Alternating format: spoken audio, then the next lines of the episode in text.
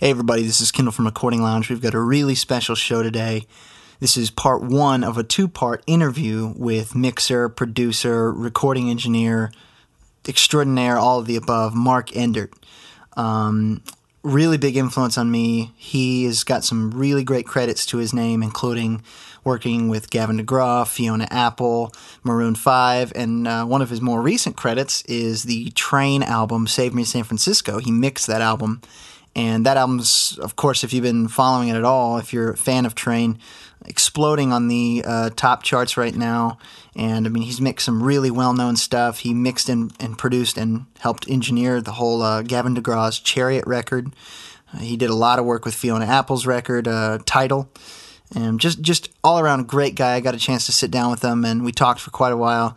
Um, got some really great insight into some of his methods and also some of his philosophies on the way that he looks at mixing and music and how the industry has changed.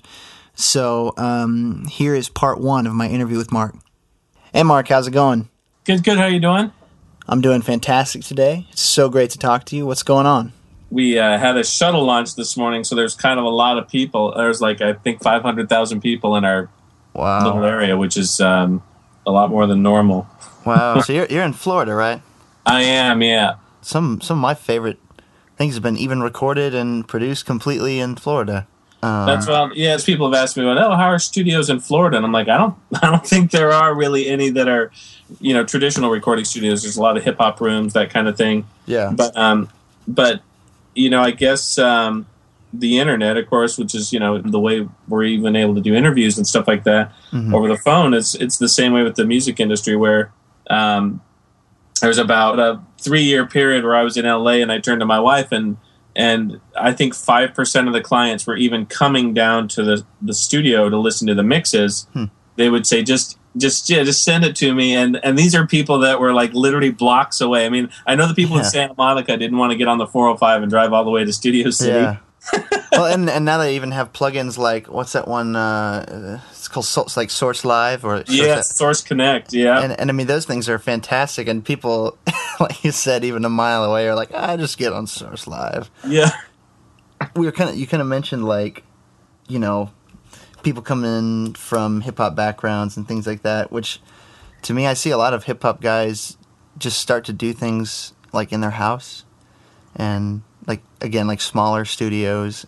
Um, do you think that's like part of the whole rise of home recording and all that? Yeah, absolutely. I mean, I think hip hop music is one of those genres that it does require a little less I'll say like acoustic space. You know, mm-hmm. like if you're recording a traditional band setup, like you know drums and guitars and bass and that kind of thing, where there's a live playing, um, it requires a bit more out of the studio recording space, like the acoustic space. With hip hop, you know, the creativity of those records is derived out of pretty much intense programming grooves based on really tight sounds too. Yeah, really tight sounds with computers and stuff like that. So it does require less, and therefore I think it does open up a lot more of the possibility for people to do. Uh, those projects out of smaller studios or even out of their homes. I mean, yeah. Uh, like, do you have a, you know, it seems like everyone's got an opinion on that. Do you have an opinion on like, do you think it's like ruining the industry and you know, you know what I mean?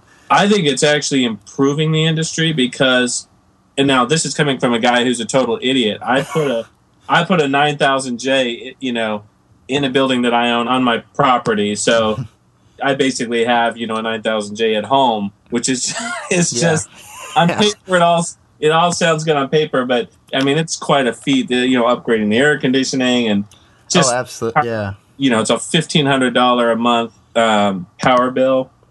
It's only a seven hundred square foot space for the you know the control room and like the offices near it. It's like that all being said, I th- I think it's a great thing that people um, were able to to move into their whatever their personal workspace might be. I think a lot more music can get uh, produced that way, you know, written and yeah. produced and released. And I think it's just awesome. Not everybody had a backing of someone, whether that be a record company or someone, to to go into some studio yeah. and pay. I mean, when I was, you know, working in studios, the going rate could be 2200 2400 and that was for a decent room and if you were in new york of course it would get more it'd get closer to $3000 and then it started to trail off to 600 yeah. and then 1400 but that's still if you could put those that money into the actual product, the actual record, Yeah. um, in a slightly more efficient manner, then yeah, it it. Uh, I think that's great. I think it's I think it's a great thing. With all the, with all that stuff, there's still like problems. You know what I mean? Because people aren't getting the experience of going to a good room. Uh, one of the most common things that everyone's using is those drum replacers, and you know, I I'm not a big fan of them at all.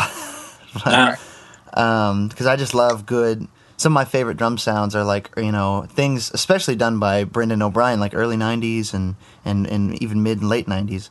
Um, I- sure. like what what do you think is is probably that the biggest problem for like people just starting out that doing it at home can't really give them like like the thing that that's really hurting them in. Right, right. Well, the only downside I do see, and it's made my job in a way we joke about it all the time here, is we do get some multi tracks here that are that are that you that you would like them to be sonically maybe a little bit better, maybe Yeah. recorded with a little bit more of an engineering technique. And I, Mhm. Doug, who's my right hand guy here, I we always joke, you know, has this made the job more difficult as a mixer, or has it given you more like job security because you kind of know what to do to, to you know, really like Yeah. enhance the sound and so it's a fine line and quite honestly um, some of it i would like to see people kind of get slightly better engineering chops because um, you would say hey if you know kind of the right and wrong ways to do things then it gives you it opens up many more possibilities as far as sometimes bending the rules is the right thing to do and yeah push certain things like even harmonic distortion and all that can really be a benefit. On the other hand, there's been some very, um, uh, no, I'll say novice recording things that we've done that end up sounding phenomenal. They have like this character that you're like, okay, you probably wouldn't get this from a guy that really was a meter reader. Well, it's like they, it's like they hear it how they want to hear it in their head, and they get it, and to them that's right. And then you know, to us, it's like a couple months later. Oh, it's like oh, there, there's the White Stripes. You know what I mean? It's so Um, true. No, I think that very first White Stripes album was done, you know, with like a four track in Jack White's house, and that I mean, even if it wasn't the best, I mean, it launched them. You know? And- Yeah, absolutely, absolutely. I myself really enjoy it. I think a lot more kind of creative music is coming out that way, and um, I personally like it. And at the same time, the the actual digital, you can call it the digital revolution. It's become so good. It's gotten so far, Yeah. especially in the last four to five years. I've really seen leaps and bounds that now I'm all for it. I just like you know Yeah, it's it's cool. It's cool to see all the new stuff come out, and we're talking. You know, we're talking about people starting off and everything. Does do you think it takes a certain type of person to be an engineer or a mixer, like when they, when they first start, or does it kind of like some people think? You know, being a drummer, keeping rhythm is like intuitive, as opposed to you know, oh no, anyone can learn to sing, anyone can learn to drum, anyone can learn to. Right. It's interesting. I do think there's some natural there is some a little bit of natural like ability that has to kind of be built in where you kind of have a knack for the balances of the instruments that are the emotional part of a song or a track. So I think there is a little bit of that natural ability is important. At the same time, people that end up loving what they do and end up really just maybe falling in love with the, the whole art of recording or the the art of making records or just they just are are music lovers. They tend to kind of put in the hours and and and you end up learning so much as you go anyway. I can't tell you. I mean I, I still learn stuff every day. I put the faders up and someone will hand me something that i've literally never heard before and Yeah. it's some home recording thing and you're like wow how do i want to deal with this and how do i want to get the punch out? And and um, what happens is if you end up just loving that aspect just loving what you're doing Yeah, you end up kind of probably becoming pretty good because yeah, and again it does take some natural ability. I will say that there are some people that just hear differently than other people. I got to watch bob clearmountain Wow. sit i got to assist for him on a this was in 1990 um, and watch him sit and make the smallest tweaks i mean the smallest tweaks and i would actually leave for a little bit and come back and two hours later he's still changing the, the amount of light reverb to dark reverb because he would set up two different 40ls with different Yeah. and then and i would come back and go wow i haven't seen him really do anything but it's starting to sound pretty good and then i'd leave again come back 45 minutes later, another hour later, and it's starting to sound amazing. Before you know it, you didn't really see what he did. Yeah, yeah. Just you're like, oh my god, this guy's good. Like he just got it so focused, and Yeah. I really learned from that. I was like, wow, he didn't do. There were some things that weren't crazy, but these little tweaks, and he just got into a headspace where he just really brought out the emotion, and um, and that that I'm just gonna have to say is natural talent and personality, all that kind of stuff. Yeah, and, that, and that's his his style. You know, he's It's some, his some, style. Some, some people are more extreme, and others are more subtle, but they do more subtle rather than.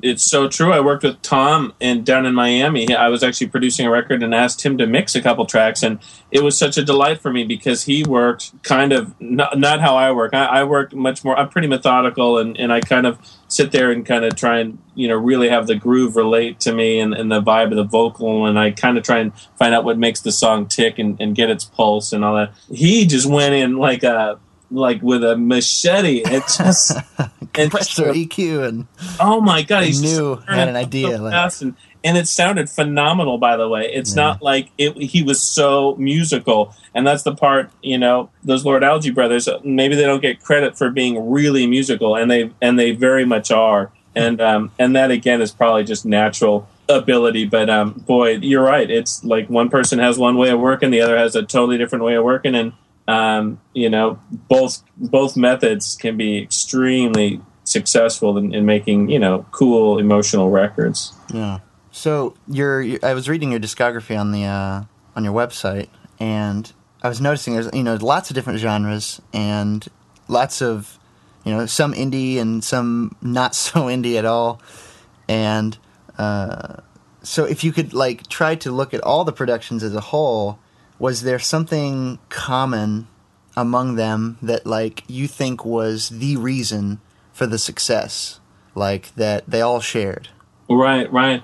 Interesting. Well, um, common reasons. It's funny because sometimes it'll be a different reason for each project, but um, I think a common reason would be, you know, basically the whole idea. Music is really you're selling an emotion, and music for people when you when you actually find out how it relates to people that aren't actually in the business making the records. They're the people that have the radio on at work, or you know, they enjoy it in their cars, which can be a, a lot if you're living in a big city these days.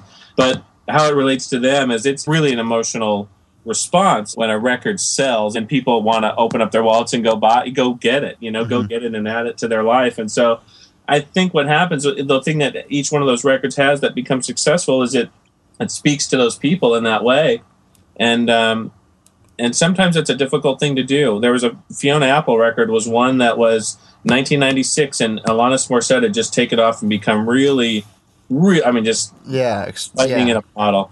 It was lightning in a bottle. It was unbelievable music. It was great emotion. She appealed to a lot of young people that felt the way she did, that had a little bit of angst in them. Mhm. And uh, and the funny thing is, Fiona Apple, everyone was saying, well, "What's she going to be like?" And we were like, "Wow, well, she's kind of like a poet in a weird way. She Yeah. this poetry on her bed. At you know, she was only seventeen when she got signed, anyway, and uh, and um, eighteen when she started making the record. And so it's like a totally different thing. Uh, She Yeah. was more introverted, much more lots of know, dark stuff and Exactly, a lot less. Uh, you know, there was no electric guitar. If you want to just get down to the production of it, there really was no. The, the electric guitars were so minimal; they actually did not sound good against Fiona's voice. So it was very opposite of what Alanis was doing. And, and people at the record company would come up to me and say, "I heard she's like Alanis Morissette." And I'm like, "She's absolutely totally like- different than that." And and the funny thing is, you know, she ended up selling eight million records worldwide, which was a pretty big success for a shoot off label from from Sony. And um, and that again was just a different kind of emotion, a totally different type. And she appealed to quite a few people in a totally different way than an artist like Alanis Morissette did. And that's what's great about music is that um, you know you can have many many different facets that'll that'll affect people. So um, that's what's enjoyable for me, and that's probably why my my discography, which I have to update, I haven't updated it in like a year and a half or two years, but that's what for me has been so fun. Is over the years I've tried to work on as many different kinds of things because I find it all so so interesting and so fun to be a part of. It's it's not one of those where I just love guitar rock and that's all I want to do. Well, and it's funny because I was listening to a couple of songs, you, you know, just because like I've heard a lot of them that you've done, and I was listening to some of them, and I was like, you know, I remember when this song was on the radio. I remember when this song was on TV. It's like, do, do you know that they're going to be popular when you're when you're working on them, or uh, or is it almost like uh, let's even take like this love, right, Maroon Five. When I mean, is there like an extra pressure? And they're like, no, no, this one's going to be the big one. Do they tell you that, or do they just No, kind of like- oh, whatever? it's so interesting how some of those go down. With someone like Fiona Apple, we joked when we were all done. I hope we didn't art ourselves right out of the business. Meaning, like we're never going to Yeah. work again. And of course, it did okay. It did wonderful, and it's Yeah. great. With something like this, love, there was so many reasons that should not have really worked. It was a, a band that I was familiar with as Kara's Flowers, like when I was producing Phantom Planet in '97. It was a long time ago. Yeah, long and short of it they got signed finally they'd been passed on by so many companies and they were signed to a smaller label. Uh, it was a startup label. It was actually the first basically like the first record that the startup label was doing. And um, i knew the A&R guy fairly well because we had done some other projects together. I heard this love and said i have to work on that song and he said well we're already done we're already done with the production of the record and I said, yeah, but if you ever get stuck, that song I think could be realized in a slightly different way, and it's an awesome song. Now, granted, yeah, you can say it's an awesome song, and and it's very much one of those things that no one might ever hear after you're Yeah. done. yeah. That one just had a right feeling, and and again, maybe the stars aligned for that. I did that song for basically nothing. It was funny. I said, if you pay for the studio time, I'll go in and do it. And I did a bunch of programming stuff, played a bunch of parts, and then I went into track record. And all I remember is we had a problem with one of the tape machines, and I had worked all day. I was about to print. It was like two in the morning or three in the morning. We had a problem with the two track tape machine. It was distorting, and we had to call the owner down. Poor guy. He comes down, hmm. fixes the thing. And uh, we printed like four or five in the morning. And the record company, nobody heard the mix. No one heard anything. They woke up the next day. I had already torn down the studio. My cartridge was out and gone, and we sent off the mix, and that was it. and and you know, And then and then that's on TV and radio and yeah, and, and that was back in the days before you know anyone really nitpicked stuff. You know, it's so much harder to sell records these days. So it takes quite a bit more to get things through the plumbing now. But yeah, back then, you know, I just did the mix, and um, it's not like the internet. It was like the bandwidth that we have today. So I probably Yeah. sent him an MP3 or something. He heard it, was like, "Yeah, sounds great. Let's uh, let's put it on the record." let's go ahead and tr- and I guess deal with it. Yeah, yeah. Then, then it was. I mean, was that the single, or did they even? was- I mean, It was. I mean, basically, when they heard it, they said, "Wow, this really does have kind of a." You know, even though they were doing the neo soul thing, it also had a classic mm. sound. You know, that could have been a Stevie Wonder song. Yeah, Spe- That- I mean, all of their. I'm sure all of their jazz backgrounds just give it that vibe. Yeah, and we talked about that. And the fact of the matter was, it's extremely hard to break a debut artist at what you would call commercial hit radio, CHR, mm-hmm. top 40. So to break an act like that, it was considerably easier of a path at uh, rock radio. So they said, well, what we'll do is we want people to know this is a band and this isn't like a, you know, at the time, boy groups are pop Yeah, oh, absolutely. So let's get uh, "Harder to Breathe" off as the first single. We'll develop that at rock radio, and um, and then once they were able to do that, you can cross over, but you can't go back. That's what's funny about that. So they were able to build up a fan base. I think they worked "Harder to Breathe" for a year, and I don't even know if they were gold by the end of that year. I can't quite remember if they had sold 400, 500,000, but I do remember by the time they were able to cross over to This Love, it was um, it skyrocketed because it was much more of a, a worldwide thing. I think it was number one in like 22 countries for 13 weeks or something. Uh, I, I, I mean, I remember it being popular. I remember it being like new. You know, I remember the video. I remember all of it. Um, it's funny. It's like, how do you balance um, doing all these different genres? Like, do you have to start it with a different mindset, or you just kind of start it like, "Hey, I'm going to make a good song," you know? Right. It is for me all about the songs, and so often I find myself, I do find myself gravitating to the songs and not so much the artist and what their lifestyle and their, Yeah. you know, what their marketing, if you want to call it that. But uh, so I end up really kind of gravitating to the songs, and that that for me has always been um, the way I gauge things because there have been artists that I haven't even been that big of a fan of, but it could have been Marilyn Manson. There, there have been some great songs from Marilyn Manson. Kid Rock's first record, I remember first hearing Cowboy and going, "Oh my god, Yeah. this is awesome!" And I'm not going to say I'm a fan of you know Yeah. kind of music traditionally. So that that's always kind of what's kept me going, and, and I think that's why it ends up being that um, I haven't really been pigeonholed into a oh he's the um, I mean I, I have done a lot of like acousticy kind of music too, Yeah. like yeah. The singer songwriter. yeah, and- yeah. yeah. And- But at the same time, to to, to work with like a Seether mix or something, which Yeah. I you wouldn't think. And uh, we just did like some country stuff. Like I did uh, Zac Brown. I mean, when when you want to talk about songs, my God, those are songs. And and Yeah. I somehow have been blessed enough and lucky enough to be a part of these artists that. I'm like, wow, this is this is great for me because I don't really chase like, oh yeah, this kind of hook is what's popular, you know. yeah, absolutely. So it's funny. I was reading on your on your uh, page and noticed that you, as you even said uh, today, you had earlier albums. You were more involved with the production and engineering. most of the um, records that I produced, I recorded all the parts as well. Sadly, because it's a lot of work. Sometimes when you're wearing the production hat, you'd like Yeah. to hire an engineer and say, "Can you just do this?" Yeah, exactly. So Uh, do you?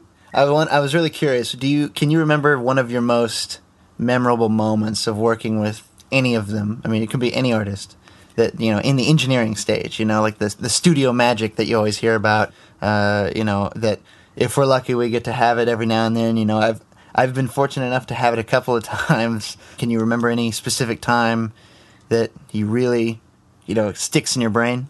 yeah, um, I can remember a couple of times, and um, one of them was probably with Gavin DeGraw. He was a just a really talented singer songwriter, and I, I guess I wasn't expecting when you met him and talked to him, he'd be like kind of an aw shucks kind of guy. Like he was like, "Oh, thanks, man, thanks," and he was really, eh, you know, he was a hard man to pin down. I thought, "Wow, is this guy really the real the real?" Yeah. I remember recording him, and we, it was just uh, he and myself were late one night at sunset, and he was playing the piano and singing some overdubs on one of the tracks, and I remember just it was actually the title song "Chariot." Yeah. Um, and I just remember getting, uh, I was literally getting teary eyed because I, I started looking at the remote and it was getting all blurry. And I was like, it was towards the end when he's really belting and it's pretty heartfelt. And I remember thinking, this guy is the real deal. Like, he really Yeah. No fake. is talented. And those kind of artists, they are kind of few and far between. Sometimes they're hard to manage, like getting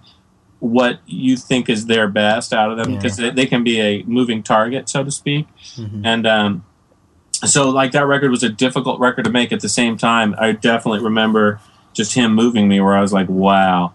And there's there's also been other times like when, you know, like I wasn't even a, a total Madonna like record fanatic, and getting to work with her. I remember her coming in and and getting ready to sing, and they're like, "Okay," and I'm like, "This is going to be great" because I don't think she has a voice really, and like, and. uh her singing the first few lines of Power of Goodbye, which we were recording for Ray of Light, and I was like, Yeah. oh my God. I'm wrong.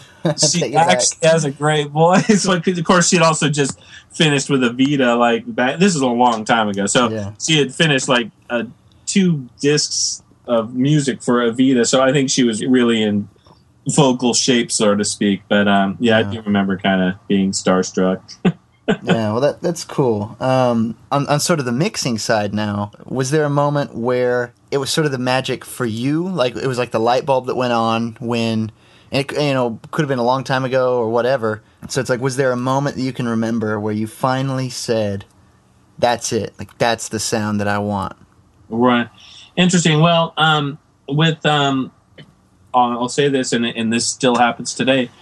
I'll leave a few names out of it, but uh, but um, and actually, this one I'll just say flat out because I don't mind saying it. And uh, but this is early on where you're like, okay, do I kind of have what it takes? Do I have the wherewithal to get it done? Meaning like the the, the politics and like the getting the artist to believe in you and all that. But do I have just the raw goods, so to speak? And and I did a mix. The first pass of Criminal which was on Fiona Apple's record. That um, Mm-hmm.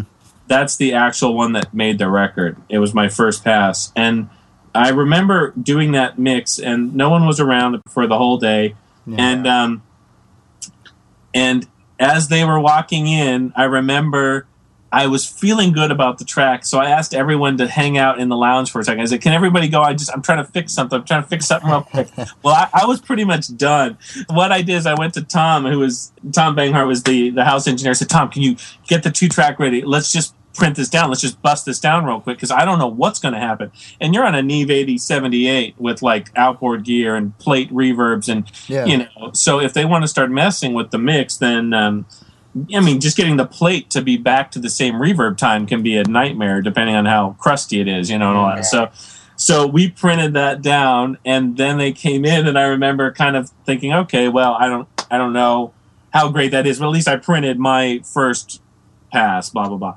So we, it got tweaked for four days. Oh. for four days they ran me into different directions. And i remember in the middle of day four i said can we try can i play something real quick? Can we just listen to one thing? Sure. And i remember tom got out the first pass and we played it. And I, I said what do we think of this? And they're like well this is great. But after four days of course you've kind of lost some perspective or whatever. And so i think that was an eye-opening moment i was 25 years old and um, I felt like I thought it was good. You know, I thought, Yeah. hey, this had, I think this is good, but you really don't know. And and um, long and short of it is, um, yeah, that was one of those moments where I was like, okay, Mark, I think just trust your gut instinct, and I know what I did to the track, and and then I started trusting that immediately. Like, okay, let's just if you can keep your head on straight and just keep going, you'll uh, you'll probably be okay. Yeah. so to be involved in some of these acts that are that are very commercial um, like like maybe the Madonna or uh, the Gavin DeGraw or the Fray or whatever like that and you mentioned because you mentioned you know the four day tweaks it's like what what, it, what is the hardest part about dealing with the corporate side that you find um, you know the labels and the AR guys and all that. What what what do you think is like the hard part for you that makes your job either more challenging or or just more frustrating? Right. Um, there was a point where the hardest part was having, and, and I'll just be quite honest and quite frank, was having a, a you know an A and R person who's maybe a few years younger than you are, who really hasn't had a I don't want to say hasn't had a hit yet, but literally has not had a hit yet, and maybe only been at the record company for two or three years. I've had guys saying, you know, trust me, trust me on this as they want me to push faders. And in this side of the line of work, you know, you do take your ego out of it. And You say, no one cares that you're on, you know, blah, blah, blah, you know, millions of records. Like that, you never really can ever say anything. You just do what you think they want. And I started to learn that from guys who had been doing it for a while too. I realized that it's not a personal thing. Often people aren't personally saying anything about your mix. They just want sometimes they just want to get their little take on it, you know, Yeah. including the A&R guy who's asking you to make tweaks saying, trust me. Maybe he just wants to get his his influence in it. So if you can take your ego out of it say, all right, let's just do it. You're doing it for the team, so to speak. You never know. That A&R guy may go back to his company, and because he got his way, um, really champion it for you. He might take it internally and go, "You hear that? You hear that? I don't care what it. You hear that hi hat? How loud that is? That was my idea." You know, he could say that, and that can be cool if that's what champions it through the label. Yeah. Then maybe that's the right thing. And um, sometimes it's very hard to do, though. I got to admit, you're tired. You've worked 12 hours. You've busted your butt. You think the mix sounds pretty darn good, and someone's telling you stuff, and you're like, "Oh God." Yeah. Especially, especially, the, I, I think the worst is probably if, if like you worked a long time to get like some cool vocal effect, and then they said they didn't like it. Yeah, yeah. And and the hardest part for me is not having the tweaks done to something you've already done. It's having the tweaks done back to the way you had it. Yeah. That's the one where I get the the call two days later and they're saying, you know, dude, do you remember what you had on Tuesday night's mix? And you're like, yeah, kind of like, okay, can you get that back? And you're like, oh my god, how good, how well did we document? You know, Yeah. Because I was really intrigued by, the, you know, they're talking about the magic with Gavin do you do a lot of pre-production on the albums that you would engineer, or like do you feel like there's there's a lot of you know arranging things to be done like that you hear a certain way, or do you are you more like the you know let the artist do what they feels right sort of guy, or does it vary? Yeah, um, it can vary a bit per song, but with the albums that I did, you know, produce pre-production, I always thought was a lifesaver. I basically built most of Makes Me Wonder before I ever flew to LA for Maroon Five. The whole thing was in Logic. Um, it was four days uh, here before I ever flew to LA and, and recorded a note there. Yeah. And so, so what are you what are you looking for whenever you're doing a lot of that pre-production? Like what what's the big um, I guess I, I, should. I know exactly what. Yeah, you, hard to word. the big thing for me is this, and this is kind of the way I have always worked, and not everyone works this way, and I can appreciate the guys that just that basically just go for a song and say, "Hey, let's just see where it takes us." I'm pretty much the guy that says, "Let's deconstruct this song." Back down to and I, I do play piano so back down to the piano and the vocal. Mm-hmm. and i want to see what makes it tick from a certain level of the melody and the piano and then i immediately add bass next and then i start building the drums. And but basically it always works for me so well that way and i don't know why but everything down from kick drum patterns i can figure them out so much more easily if i just deconstruct the thing back down to minimal yeah. and find out how that melody works and then you go you know this kick drum pattern's great because look at how it plays in between the vocal lines and that kind of thing and that's how i've always done it and, and believe me i can appreciate the people that just go and say no this is the song. This is the way it's supposed to be you know? Yeah. I'm i'm much more of like the methodical whatever you want to call it. So you would consider yourself a pretty technical person in that way and yeah definitely and that can be good and bad. Um, because some of my favorite records are ones that you know there was not a lot of technical stuff involved. yeah. Know? I think one of the things I talked about on one of my podcasts recently was that like people think that a lot of professional mixers like yourself and like you know the Lord Alge brothers and all that. I, I don't think they realize that the tracks that they're getting are recorded in great places. you know, like right. Um, a lot of the hits that people hear and, and that they want to, you know, emulate are recorded. Like the dry sounds are, are have a lot of emotion, a lot of good sounds to them, especially if you're working in a studio that the people do a lot of EQing and compression to tape. Um, it can start to sound like a rough mix by just setting a couple levels and pans.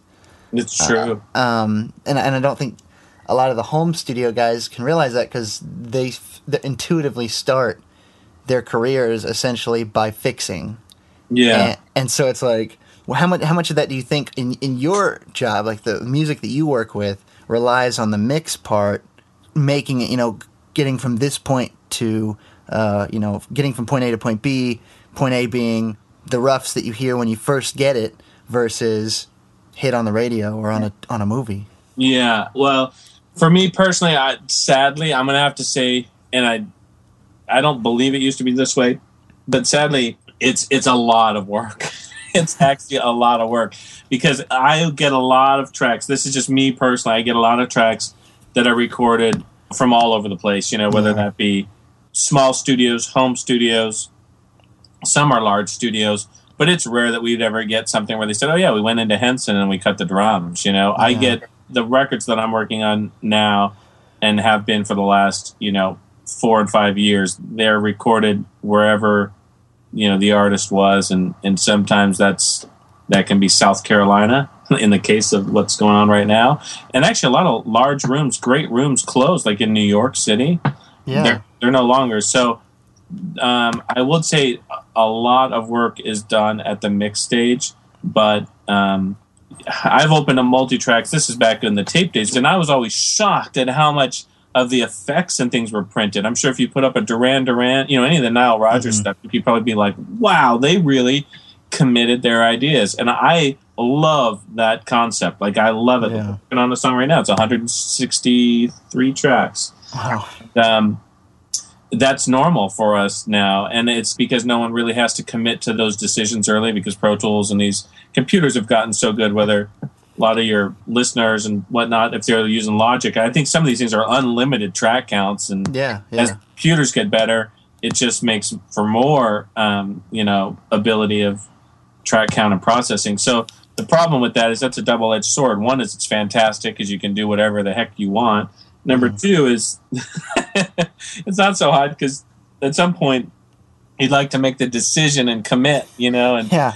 And so the funny thing is, as a mixer now, I've found that my role has changed. That I'm the one that commits the decisions. And I, I'm looking at the, I'm looking at a playlist right now, and there's three three mics for the kick drum and three mics for the snare. And you know, it's it's kick in, kick out, kick sub, and yeah. snare is snare top, snare bottom, snare side. And it's like any of the records that I produced, even as technical and as geeky as I am, there was one track for kick and one yeah, snare, yeah. and the even, snare, even if they just summed it, you know, like up up on the console. Oh yeah. I mean, and that that seems to be something that I always read about guys doing. They're like, oh yeah, I might have five mix mics on the kick, you know, in the tunnel or whatever, you know, whatever way they choose to do it. But it's like, oh, I I don't want to mess it. I'll just sum it. And so it's like the decision making is it's like because a lot of people aren't using the consoles and a lot of people aren't a lot of people are more afraid to track with EQ and, and things like that. Um, they're like, oh no, no, I'll just keep that for later, and I'll just sum them all later. Yeah. Um, you know, and then you got all the guys saying, no, digital summing's ruining the world. yeah. Of course. Um, so when you first get a song, what what is the first thing that you do? The first thing I do is I basically turn up the bass pretty loud, and I take the lead vocal. I don't care so much about the backgrounds at first, but I take the vocal and the bass a little bit of the drum kit, like the kick drum and a few things, and leave them in. But I kind of drop everything low because yeah. I kind of want to see what makes the song tick. And it's amazing what you can find out because you'll see something labeled shaker. Well, you don't know what the shaker really sounds like. But instead of you know chicka chicka chicka, maybe it's ja cha cha cha cha cha cha cha. It's it's the same thing. It's still the shaker with the same timbre. Difference is one is a gallop and the other's straight time. So you're like, oh wow, the gallop completely defines this chorus or whatever, yeah. and you end up really finding out that okay, how loud do I want to put stuff? Okay, well I can tell you right now when that chorus hits, that shaker is going to be uber loud. That's what yeah. I do, and and the only way that I find that, or at least the quickest way that I find that, is by kind of lowering everything way back to see what the song is supposed to be about. You know? Yeah. So, so are you? You mentioned now having all these track counts. Does that also um, require you to edit more. You know, like chop out. Uh, you know, this verse has no electric guitar. Like doing a lot more chopping and editing and right. automating.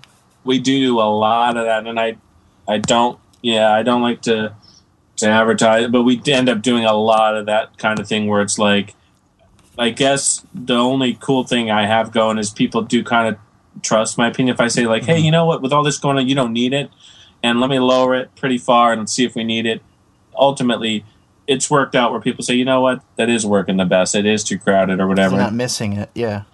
You do need to gain a client's trust, so you probably have to do a couple mixes in before they start saying, "Yeah, let him do what he wants," kind of thing. But I've been lucky in that way where people say, "You know what, he does have a he does have a sense of the sound of our band, so let's let him keep going." yeah. So everyone, that was part one on the next interview, we'll talk uh, more about like the technical stuff, about some of Mark's detailed methods about how he gets the sounds that he gets, some of the gear he likes, and also some more questions maybe about working with some of the artists he works. So, hope you guys tune in in about a week for the next part. Thanks for listening. I'll talk to you guys soon.